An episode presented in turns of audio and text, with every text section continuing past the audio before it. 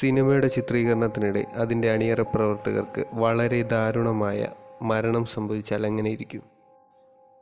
അത്തരത്തിലുള്ള നാല് ഹോണ്ടഡ് ആയിട്ടുള്ള ചിത്രങ്ങളാണ് നമ്മൾ ഇന്ന് പരിചയപ്പെടാൻ പോകുന്നത്. Rosemary's Baby. ആയിരത്തി തൊള്ളായിരത്തി അറുപത്തി എട്ടിൽ റോമൻ പൊളാസ്കിയാണ് ഈ ചിത്രം സംവിധാനം ചെയ്തത്. ഷൂട്ട് തുടങ്ങിയപ്പോൾ മുതൽ ധാരാളം അനർഥ സംഭവങ്ങൾ അവിടെ അരങ്ങേറിക്കൊണ്ടിരുന്നു. പോസ്റ്റ് പ്രൊഡക്ഷനിൽ ഇതിന്റെ മ്യൂസിക് ഡയറക്ടർ ഒരു പാർട്ടിക്കിടയിൽ അസാധാരണമായ രീതിയിൽ മരണപ്പെടുകയാണ്. ഈ സിനിമ ഇറങ്ങി ഒരു വർഷം കഴിഞ്ഞ് ഇതിന്റെ പ്രൊഡ്യൂസർ വില്യം കാസിൽ കിഡ്നി സംബന്ധമായ രോഗം മൂലം ആശുപത്രിയിൽ ആവുകയാണ്.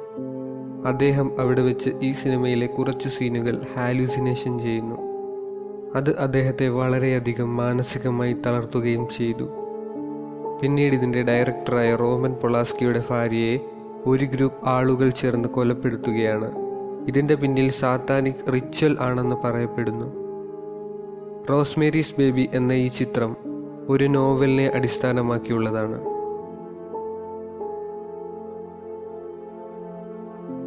ദ എക്സോസിസ്റ്റ് ആയിരത്തി തൊള്ളായിരത്തി എഴുപത്തി മൂന്നിൽ വില്യം ഫ്രീഡൻ സംവിധാനം ചെയ്ത ചിത്രമാണ് ദ എക്സോസിസ്റ്റ്. ഈ ചിത്രം ഒരു നോവലിന്റെ അഡാപ്റ്റേഷനാണ്. ഈ നോവൽ റോളണ്ടു എന്ന ഒരു പയ്യന്റെ ജീവിതകഥ അടിസ്ഥാനമാക്കിയുള്ളതാണ്. ഈ ചിത്രത്തിന്റെ ചിത്രീകരണ സമയങ്ങളിൽ അഭിനേതാക്കളുടെ അടിക്കടിയുള്ള മരണവും അവിടെ നടന്ന ചില അസ്വാഭാവികമായ സംഭവങ്ങളുമാണ് ഈ ചിത്രത്തെ ദുരൂഹതയിലേക്ക് കൊണ്ടുവരുന്നത്. ഓസ്കാർ നോമിനേഷൻ കിട്ടിയ ആദ്യ ഹൊറർ ചിത്രം കൂടിയാണിത്. പോൾട്ടേർജിസ്റ്റ് ആയിരത്തി തൊള്ളായിരത്തി എൺപത്തിരണ്ടിൽ ടൂപ്പ് ഹൂപ്പറിന്റെ സംവിധാനത്തിൽ സ്റ്റീഫൻ സ്പിൽബർഗ് കഥ എഴുതിയ ചിത്രമാണ് പോൾട്ടേർജിസ്റ്റ്. ഇതൊരു ഫ്രാഞ്ചൈസി ചിത്രമാണ്. ഈ ഫ്രാഞ്ചൈസിയുടെ ആദ്യ പാട്ടിൽ അഭിനയിച്ച ഡൊമിനിക് ഡൂണെ എന്ന ഇരുപത്തിരണ്ട് വയസ്സ് പ്രായമുള്ള നടി അപകടത്തിൽപ്പെട്ടു മരിക്കുന്നു. അതിനുശേഷം ഈ സിനിമയുടെ രണ്ട് പാട്ടുകൾ കൂടി ഇറങ്ങുന്നു. അതിലെ പ്രധാന കഥാപാത്രമായ ഹെദർ ഒറോക്ക് എന്ന പന്ത്രണ്ട് വയസ്സ് പ്രായമുള്ള കുട്ടിയും മരണപ്പെടുന്നു. അങ്ങനെ ഈ ചിത്രവും ദുരൂഹതകൾ സൃഷ്ടിച്ചുകൊണ്ടിരുന്നു.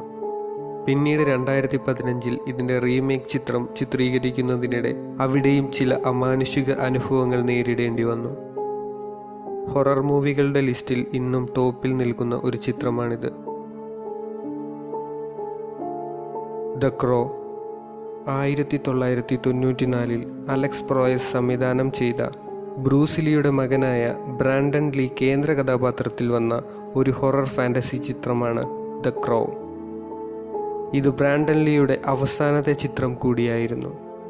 ഇതിന്റെ സെറ്റിൽ ചിത്രീകരണത്തിനിടെ തോക്കിൽ നിന്നും അറിയാതെ വെടികൊണ്ടാണ് ബ്രാൻഡൻ ലീ മരണപ്പെടുന്നത്. പിന്നീട് സെറ്റിൽ വീണ്ടും നിരവധി അനിഷ്ട സംഭവങ്ങൾ ഉണ്ടായിക്കൊണ്ടിരുന്നു. ഒരിക്കൽ സെറ്റ് മുഴുവനായി തീപിടിച്ച് കത്തിപ്പോവുകയും ചെയ്തു.